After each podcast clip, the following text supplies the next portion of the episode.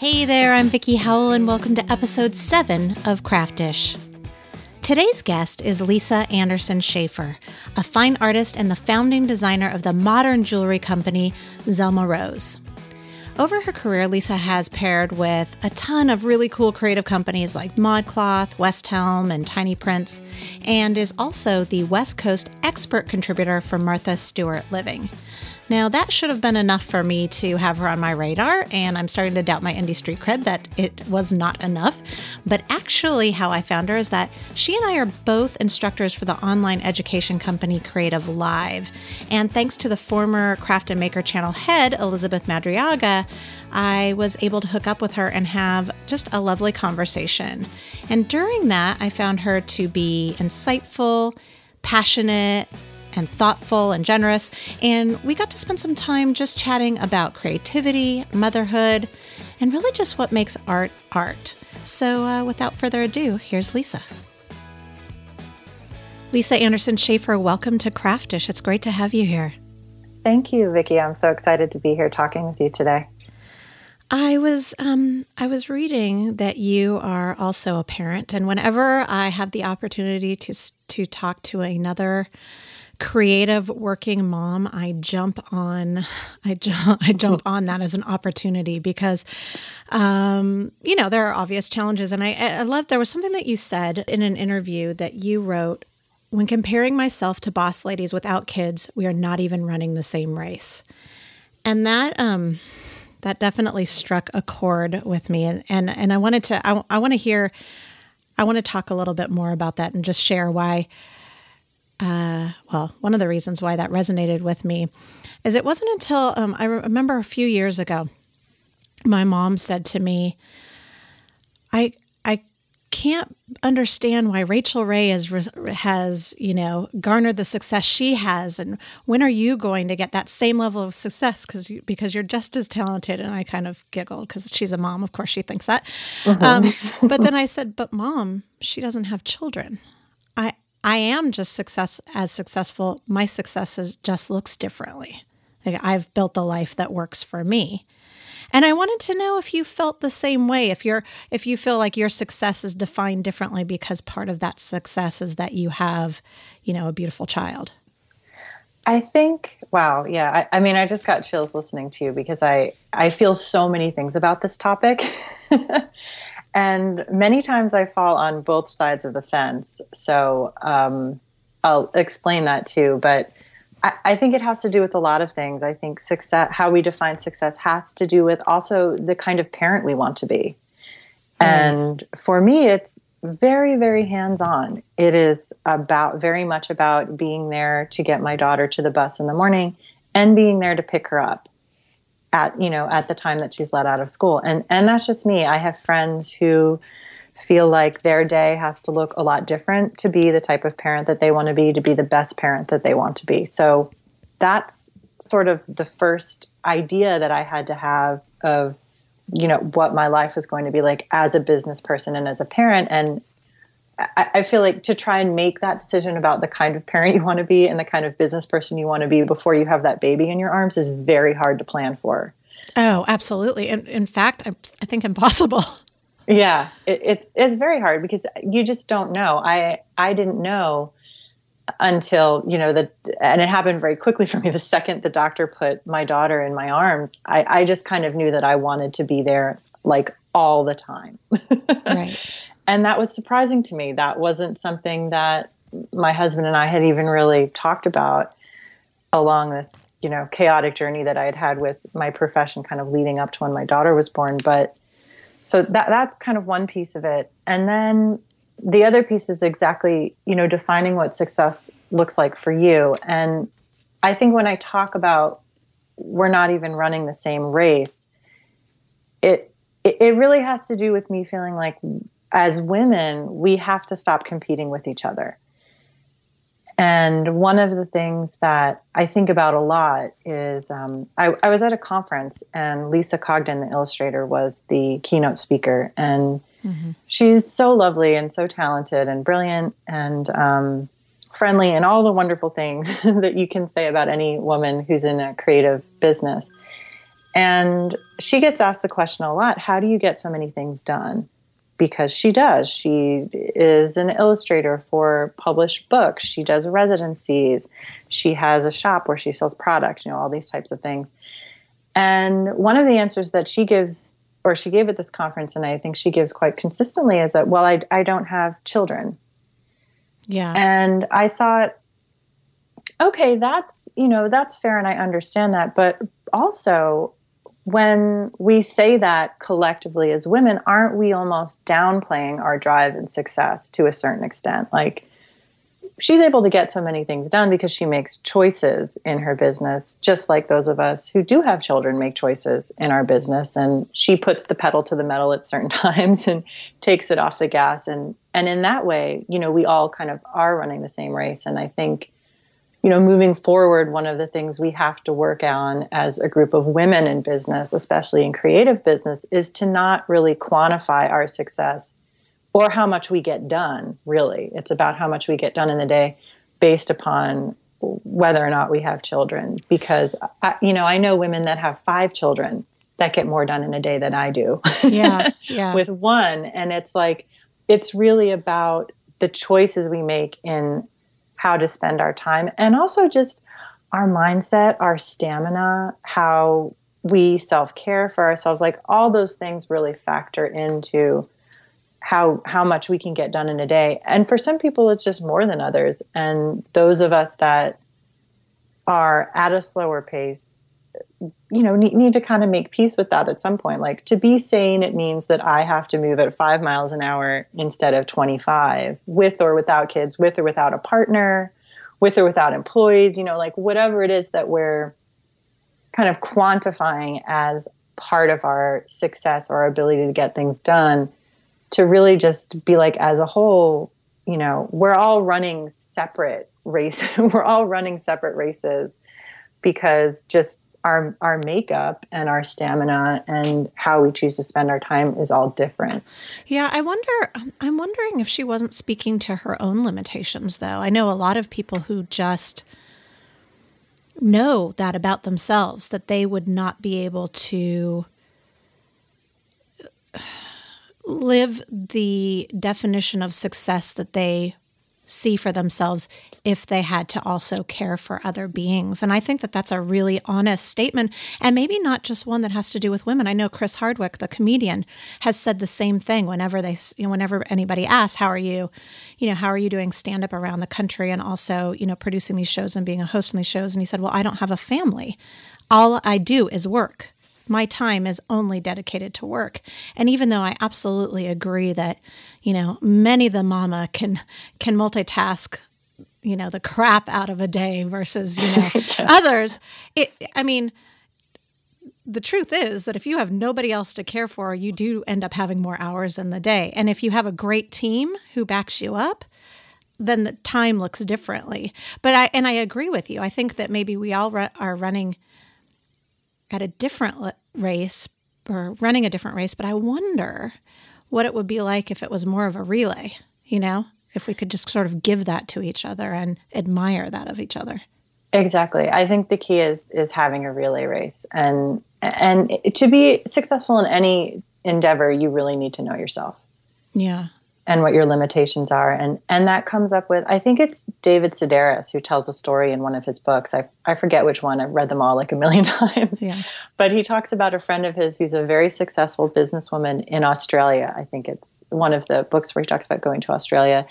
And she tells him a story about having all four burners on the stove and how one burner is work one is relationship one is family and one is friends i think and how you can't have them all full on full blast at the same time. Yeah. And that if the work burner is on full blast then you have to turn one of the other ones off completely whether it's like for a day or 6 months or a year but you can't have all four going at the same time. You have to have one full blast and then you know two two other ones like on a simmer. Yeah. Yeah. And one completely off and you know, one of the things that my mom said to me a long time ago was, you can have it all, but not all at once. Right. And I, I think that's that's certainly the choice that that I make with my business every day is knowing, okay, what's important to me right now in terms of parenthood is being there as much as I can. And as my daughter gets older, that might change. As she becomes more independent, that might change. But the real success for me at the end of the day is like, do I still have the freedom to make that decision? Was it another day where I took her to the bus, mm-hmm. you know, at at a reasonable time, and I picked her up from the bus when school was over, and we got to spend time together. And as long as that keeps happening right now for me, when I close the door to my studio, I'm like, wow, that was that was another really successful day. And it it definitely has mean it has meant saying no a lot. Yeah. Yeah. and it means too that I have to really shut down my interaction on social media sometimes. And um, that's, you know, it's kind of like be the cat, sail your own ship. Because I find that as much as I want to, especially Instagram, because Instagram can be so interactive with my customers and my followers, but there's some days where I just have to say, okay, you know what? Today I just have to post a photo yeah. and then kind of flee. let it go.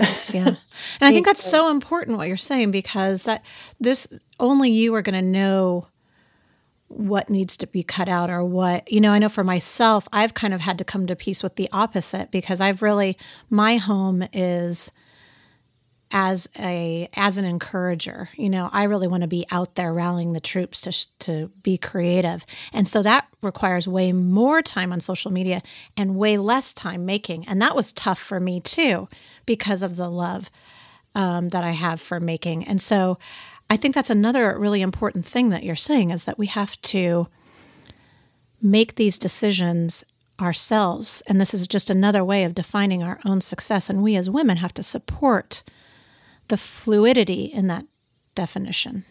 Absolutely. And I think at different times, it's different things that are working or it's different things that are important to us. And for me right now, holding on to the production of my jewelry design is essential. I, for my own sanity, and whether it hap- whether it you know happens to have to do with have, you know having a child that's five and all the challenges with that, yeah. But for my sanity, I need to be making my hands need to be busy. And so that's a choice that I've made. And that choice has meant slower growth for sure. Um, not chasing down partnerships where I know I cannot fulfill that need successfully and in a way that's important to me now.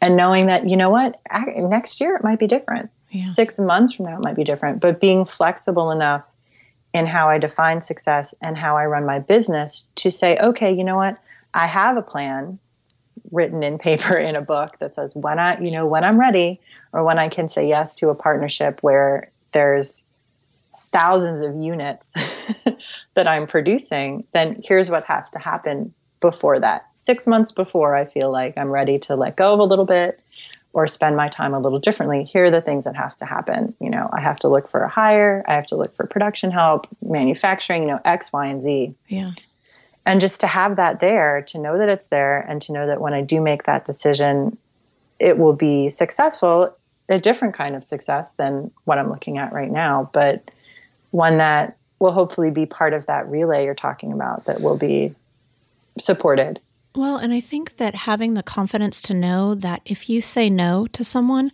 as long as you're kind and talented and intelligent and don't burn any bridges, it will not be the last offer you ever get. And that was a tough one for me. It took me years. It's really hard. I don't, and I don't know, you know, when I do creative business consulting, which is I, I, love doing it. It's such a small part of my business. Don't you love it? I just came off a South by Southwest mentoring doing that, and I just oh, I just loved it. It felt great. It totally lights my fire, and so I've kept it as part of my business. I mean, I I work with only like three to maybe four if someone is really really like please please please please, please yeah. work with me at, at you know at a time, and that's sometimes throughout the whole year. I might be working with one and then add two more, but I keep it like very small so that it's manageable because I love it so much. But um, one of the things I, I talked about people just starting out is I'm often wondering like, can you, is there some way to fake that confidence in saying no and knowing that your business will survive in the beginning? And I, I really don't think that it is. I think it's something that's so internal that you just have to get to a point of survival of being like, you know what, I've been around for four years, five years.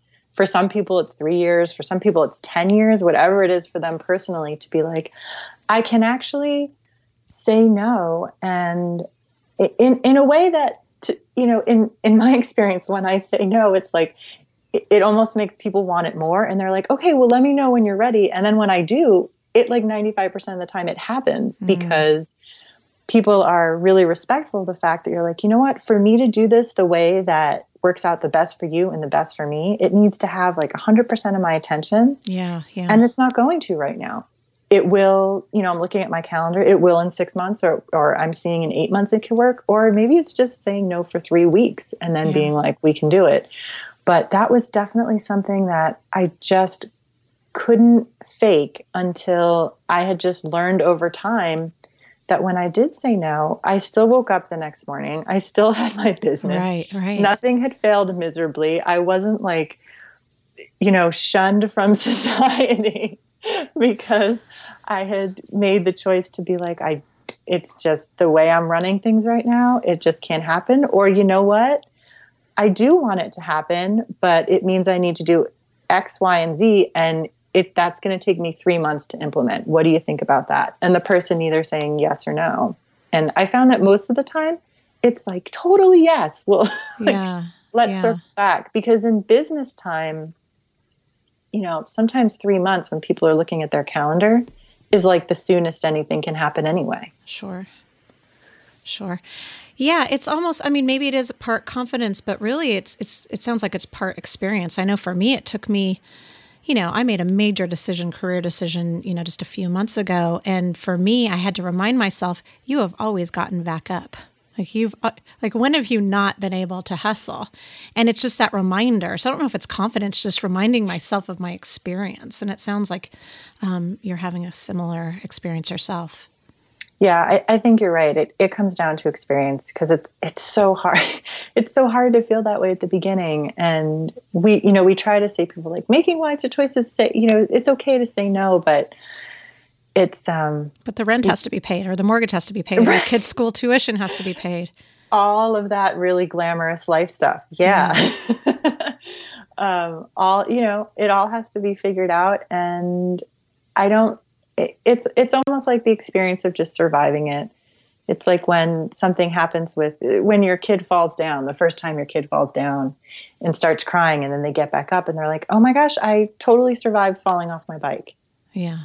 Not not an you know, not a nightmare. Maybe the next time I take that jump like I hit it a little differently or something, but I totally survived it. And um it's like it's just like with the riding the bike thing you know i don't i don't know how you really teach that other than just you keep getting back up and learning that you've gotten back up x amount of times now. So you know the next time you make a decision that feels risky or this and that it's like you know what? I've been here this whole time i'm still here. Even on the years where i made less money or more money or whatever the choices that we make that have led to how the numbers crunch at the end of the year it's like i'm still here still surviving yeah. still doing my thing. You mentioned um, you mentioned that you've written down what your goals are what your plan looks like in the future. Are you a big journaler? I've noticed that you also um, you also don't sketch. You prefer to write down in words um, and then start with the prototype which is totally what i do too. But are you in general are you a are you a writer? Are you a journaler?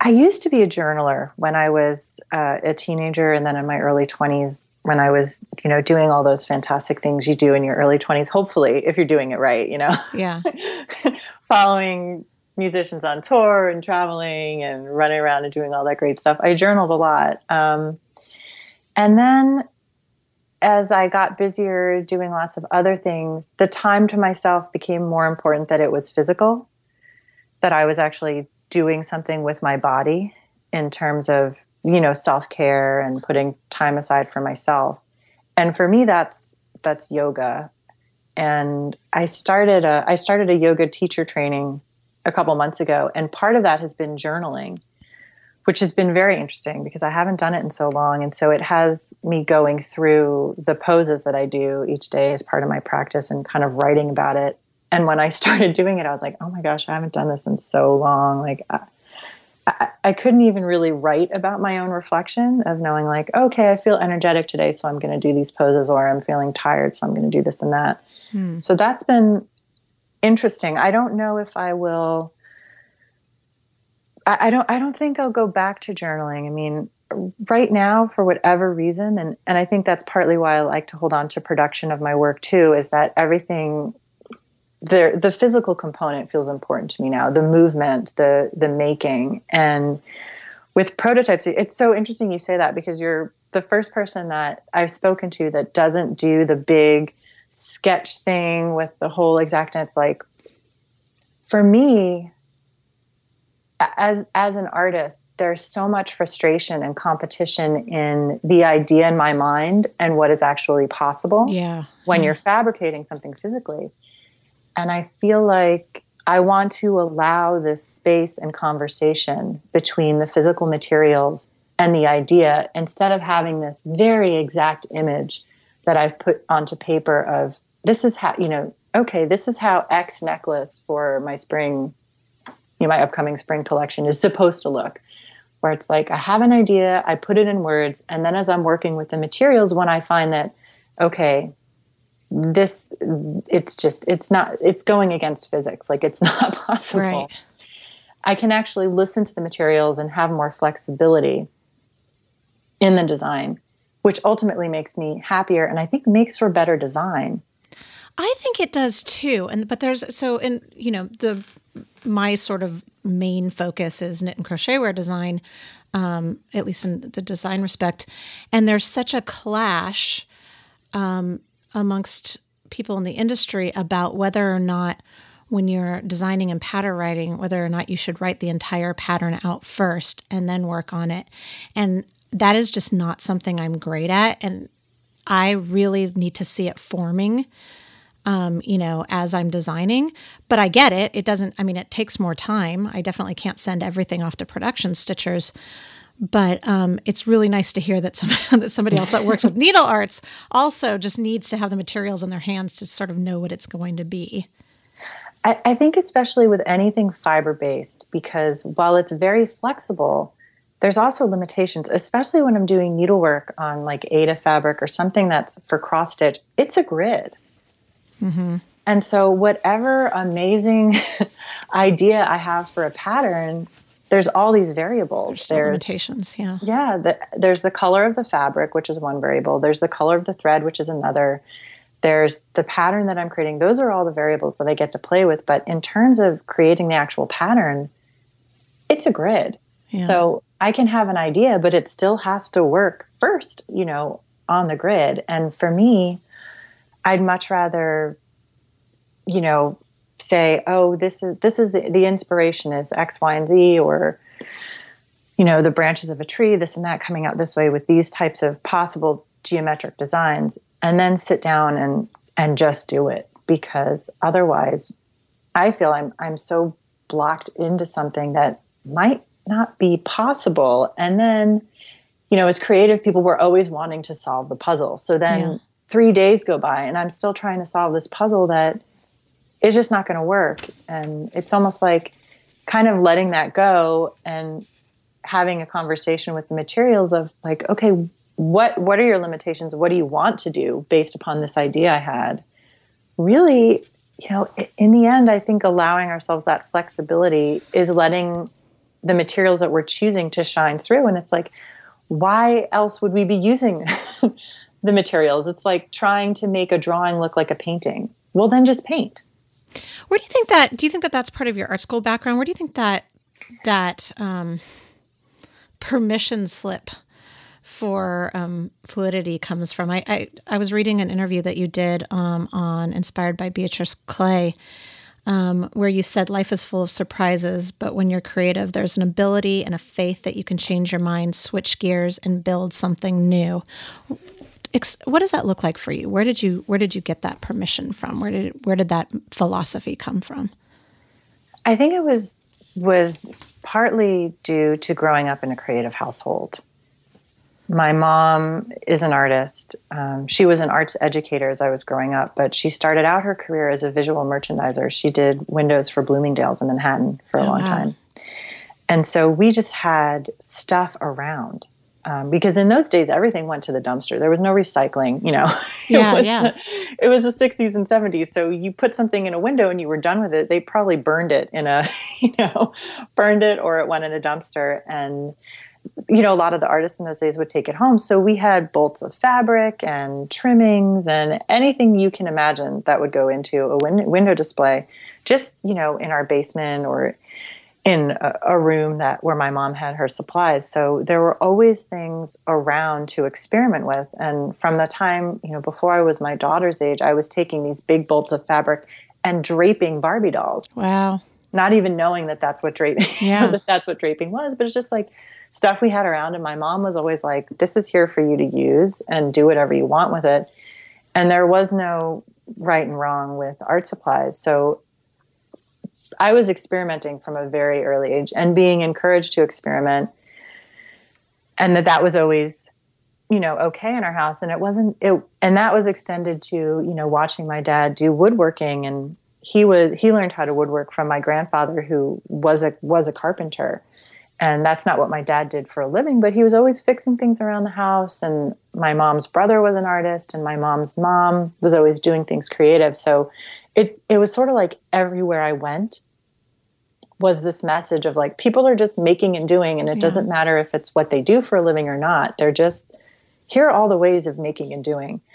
So i was constantly seeing people succeed and fail at creative endeavors and just making decisions along the way. Like okay you know even with my dad like watching him patch a hole in drywall like ooh all right we got to sand it down and go back in and do it again. Because mm-hmm. it just like for whatever reason the weather or you know there's so many sort of different things that can affect any any endeavor that involves your hands. But so that was one just kind of being around it. And then the second was was just art school. I mean, I can't say enough about the heartache and the splendor and the kick in the shins that getting, you know, a BFA or an MFA really does to you. Um, I was, I went a little bit later. I started at a liberal arts college in Pennsylvania called Lafayette College, which is a great school. My husband went there. Um, we sort of knew each other there, and then met again later. But um, I had a mentor there. I had a couple of mentors there. One was um, Curlee Holton, who's a well-known printmaker, and another was Ross Gay, who was a student there but is now a, a well-known poet. And Curly had said to me at one point, you know, if you really want to do this seriously, you have to leave. Yeah. And and that to someone who, you know, was like 20 or 19 yeah. was like the scariest thing I'd ever heard. You mean I have to go somewhere else and make new friends and have a different experience if I want to do art for a living? And he was like, Yeah. He's like, honestly, there's only so much I can give you here. And I can give you as much as I can. You know, you can be my assistant, you can help me run yeah. prints of, of books and prints that are going to museums and all the stuff. But he's like, I can't give you the experience of art school. And he's like, I really think that that's everything. And that will let you know immediately whether this is a life you're interested in or not. And so I had, you know, I had stayed a little bit longer and then went, I'd gone abroad and then decided, okay, I'm, you know, I'm going to try this art school thing because I'd like to know now you know i don't yeah. want to yeah. spend my life wondering like what if i did what if i didn't? And my parents were very supportive. My mom had been to art school so it wasn't like i wasn't fighting a tide in my family. It was very normal you know? And i had i had started training earlier when i was in high school. I went to an after school program where i was train you know training quite seriously. But um just the experience of like putting your truth out there and mm-hmm. having people either trample or celebrate it over and over and over again is I, I think you you learn the rules that you need to have in order to move through it gracefully how to take things in how to shut things out and also just by exploring different mediums and that was really one of the things that i feel like i was blessed with at the time at the san francisco art institute they had created an interdisciplinary model where you could essentially write your own curriculum oh, so wow. yeah so i went in and i took i said okay this is you know the cohesive body of work the big buzzwords that all the art schools mm-hmm. you know do and they said okay well your cohesive body of work is X, Y, and Z. What do you want to support that? And I said, okay, well, photography, printmaking, uh, metal sculpture, all of these things, you know, drawing, figure drawing, all of this. And they said, okay, you know, we will, these are the classes that we're saying you have to take in order to make that happen. And so I left having a very solid grasp on many different mediums and knowing that the best way to take a photograph is to take a photograph mm-hmm. and to yeah. really use the camera and not try to turn it into a painting. You know, the best way to paint is to have a conversation with the paints and not wish it was you were going to have the control that you have in a, in a different medium because there are different mediums where you can have you know like 98% control and then there's mediums where you can learn through practice and skill building and maybe talent to have a certain amount of control, but it's never going to be the same. So to really trust yourself in that choice and allow within the boundaries of the material that you're choosing to work with, then be able to say, okay, I'm going to let go and allow the surprises to happen because I'm working within a realm that I've dedicated this moment to instead of being like, gosh, you know, I'm trying to get a water effect with a graphite pencil. Mm-hmm. Yeah. yeah. Out of all of those um, mediums that you just listed, none of them include um, fiber. And you are now, I mean, you're a needleworks artist. Can you explain to me how that transference occurred? Yeah. I I had been watching both my grandmothers. My my business Zelma Rose is named after my grandmothers. Um, Zelma, who died, you know, a handful of years ago, and Rose Marie, who's about to be ninety three. Mm-hmm. I think the end of the month. She's still alive and still crochets for an hour every day. I love it. I love it. and has her hour, you know, and then has her hour of piano and all these different things she actually said something really interesting to my mom last year. She said that as she's aged and as her memory has started to go, and there's days where she finds that, you know, her hands hurt and she can't play piano, or she can only crochet for 15 minutes. Whatever it is, she felt like the best gift she had given herself in life was to be creative. Wow because uh, just allowing herself time to explore her creativity in many different ways. Because if she can't play piano, she can sing. If she's having a day when she can't sing, she can crochet. If she's having a day when she can't crochet, she can draw. If she's having a day when she can't draw, she can record a poem with a recorder. You know, it was like an endless choice that she was able to circle through in order to feel like she was living. What a wonderful role model. Amazing. I mean, I, am so I was so lucky to be surrounded by these incredible women that weren't afraid of their creativity. And while Rose went, you know, Rose taught me to to knit by banging on the table with a knitting needle like a metronome. and with and Rose Marie was going, keep going, keep going, keep going, knit purl, knit purl, you know. Cute. And that was one experience. And then Zelma who really was a um, was really into needlepoint. She showed me her side of the family. We had you know those incredible linens that are free form cross stitch. Yeah. Like a table setting for like eight people, and you're like, there was no electricity. When did my great great great grandmother even have time to do this? But um, that's the way life was, and people took immense pride in in working on these things. And Zelma would always have a needlepoint easel up and be working on something when we would be there. And I, she would invite me into her room or the sun patio, and I would watch her, and I would hand her the color threads, and it was completely quiet. Hmm. And she wouldn't say anything. Maybe we were listening to music. You know, maybe it was the afternoon, and she was having her scotch. Whatever, you know, whatever it was. Hey, that's crucial. Exactly. it was perfectly quiet. And yeah. she would say, okay, hand me, you know, if she had the colors coded or what, you know, if it was the only red on the table, whatever, hand me this, hand me that. And I would just watch her.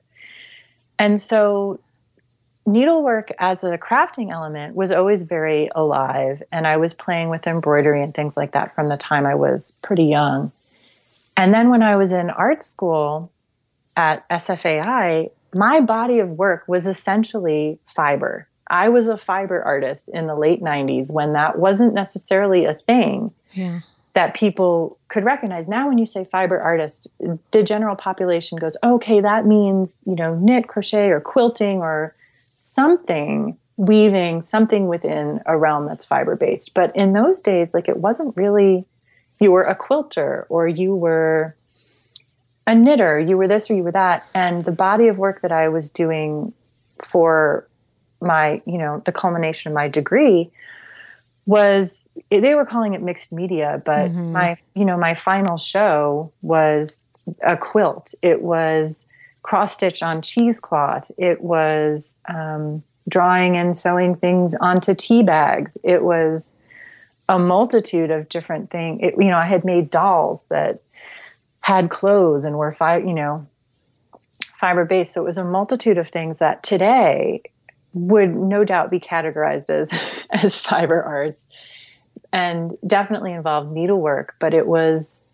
sort of the it was still kind of considered this mixed media thing mm-hmm. Um, so I, I feel like i've been doing it for a very long time and and probably initially it's something that was an undercurrent for me as really craft and then it turned into a design element as a jewelry designer. And very recently, it's turned into a, a very fine arts type of a feeling for me. Um, I have my first fine art show that I've had in like 15 years in May. That's exciting.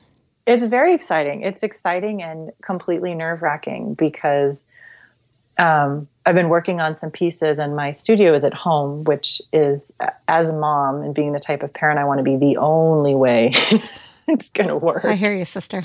yeah, virtual high five on that yep. one. Um, speaking of, are you speaking with your hands right now? I can't see you. Totally. Okay, yeah. I can hear the jingly jangly of your bracelet, so I could tell you're speaking with your hands. Let me ask you this: um, for you, this is something that I, I've, I'm always surprised, but there's a definite like sort of like sharks versus jets, you know, rivalry between the word craft and the word art. Um, and you've used both of those within the past few sentences. For you, what, if any, difference is there? It's the physical feeling. Hmm. And I didn't know that. It was really hard to put my finger on. So, a, a good example would be a year ago, I had started working on in in a fine arts direction with my cross stitch. And the cross stitch that I do normally is for teaching purposes and also as design elements for my jewelry, which I do see as being artistic, but it's also a product. So that means it has specific rules in terms of durability, in terms of um, you know, style, trend. There are things to consider that I don't consider when I'm creating what I would say would be a fine art piece. And that's just good business, you know, that's just good business sense, right? To think right. about trend and colorways and length and durability and all these kinds of things when you're making a product, no matter what you're making. So that part of my brain is very alive in the design process for the Zelma Rose product, the necklaces, the pieces, and all that. And also when I'm teaching, so that I can show people design and it's accessible for a beginner class or an intermediate class, whatever those decisions are. And about a year ago, I started playing around with cross stitch as a as a, in my mind as a fine arts element. Like what what is possible within this boundary? What how can I talk to the materials to stretch this idea further for me and I started working on these pieces and was doing all different kinds of things, crazy things like cross stitching backwards and upside down and on both different sides of the canvas and in monochrome and really trying to create as much texture as I could and started to use aerial landscapes as inspiration. So I would go to like Google Maps and mm-hmm. look at an aerial landscape of like Golden Gate Park and see a, a very light or a very dark area of a treescape or something like that and start using that for the basis of the overall shape I was going to cross stitch and then within that create a lot of texture monochrome and then have them be on a hoop and that was the finished piece. And I was doing it very happily um, very very time consuming the minutia of it of cross stitch as you know if you're just doing the tiny small basic cross stitch is like you know to cover an area of space that's 10 inches by 10 inches could be 20 hours. Yeah, uh, yeah. you know it's just exhaustingly long. But the process was you know i was like okay this is a statement i want to make so the process is the process but i still had this feeling like the physical movement of it. There was something in the conversation with the materials and the way I felt just as physically being able to move in it was not like the climax of where I wanted to take it. Like there was still another step it had to go. I didn't know what it was. I didn't know where it was going to come from. So I just kept doing it you know, and had faith that, like, okay, by the time I've done this like 50 times, maybe, you know, or I have X number of these pieces, maybe I'll just feel like in my heart and in my hands that it's reached that place. And for me, there's something very physical about painting. And when I was painting normally, they were always very large. So there was a lot of body movement, you know, standing on my tippy toes or getting down really low and using the brush and is it going to be dry brush or wet brush or whatever but always very physical. And i felt like that was missing from these little teeny tiny marks and this very small thing that i was doing. So i was thinking on it and i had been talking to the person that's curating my show in may because i had originally brought them these pieces in the hoops and we had talked about what the show would look like with these. And so one day I'm I'm doing yoga and I'm in a pose and all of a sudden I go, "Oh my gosh. I have to make them three-dimensional. Hmm. I have to use the cord that I've been using for my jewelry pieces. I have to, I have to try the cord." So I finished doing yoga and I ran into my studio and shut the door, set the timer as to when I had to leave to go get my daughter, and just started working with the cord, with knitting needles, with crochet hooks, with nautical knots, with all these different things. And before I knew it, I was standing, I was moving, my body was involved. I had all these other ideas. I'd taken out embroidery thread. I was doing French knots on the knots that I was tying in the cord. I was looking at aerial photographs. I was doing all this stuff. And I had something that, instead of lying flat on a canvas, was actually its own kind of sculpture. And I, I knew instantly, like I had that feeling in my body, and I was like, this is it. This is where this has been meaning to go. It took a year and a half. Mm. and it took a lot of work to get there but this is where it is and so i you know i played with it for about two weeks and then i sent an email to the curator being like oh gosh we had decided what my show was going to look like already and here i am being like guess what you know the work has has um the work has changed so I can't I just, imagine you're the first artist that has ever like been creatively inspired to change their show. They've got to be used to that by now, don't yeah, you think? No, luckily Alice was like the, the show's at this wonderful store, Rare Device, that my friend Giselle owns, and Alice is the the curator, and she was like, "This is nothing new." She's like, "I'm really glad you didn't say this the week of the show because that's when it usually happens." That's hysterical. well, it sounds like what you're saying is art. Art is art when you feel like it's art. I think I think so. For and for me, it's a physical feeling. For other people, it's how much their heart is involved. Um, for other people, it's it's what they do. I think it's really it's also how we define ourselves. Do we define ourselves as a crafter or an artist? It's like, well, how does it feel? You know, my first question to someone would be like, how does it feel when you're doing it? Yeah. You know, if it's your mind and your hand and your heart, well, then guess what? you know, it it it can be craft and it can also be art. You can be a crafter and you can be an artist. And I think a lot of times for people that line has to do with whether or not they're making a product.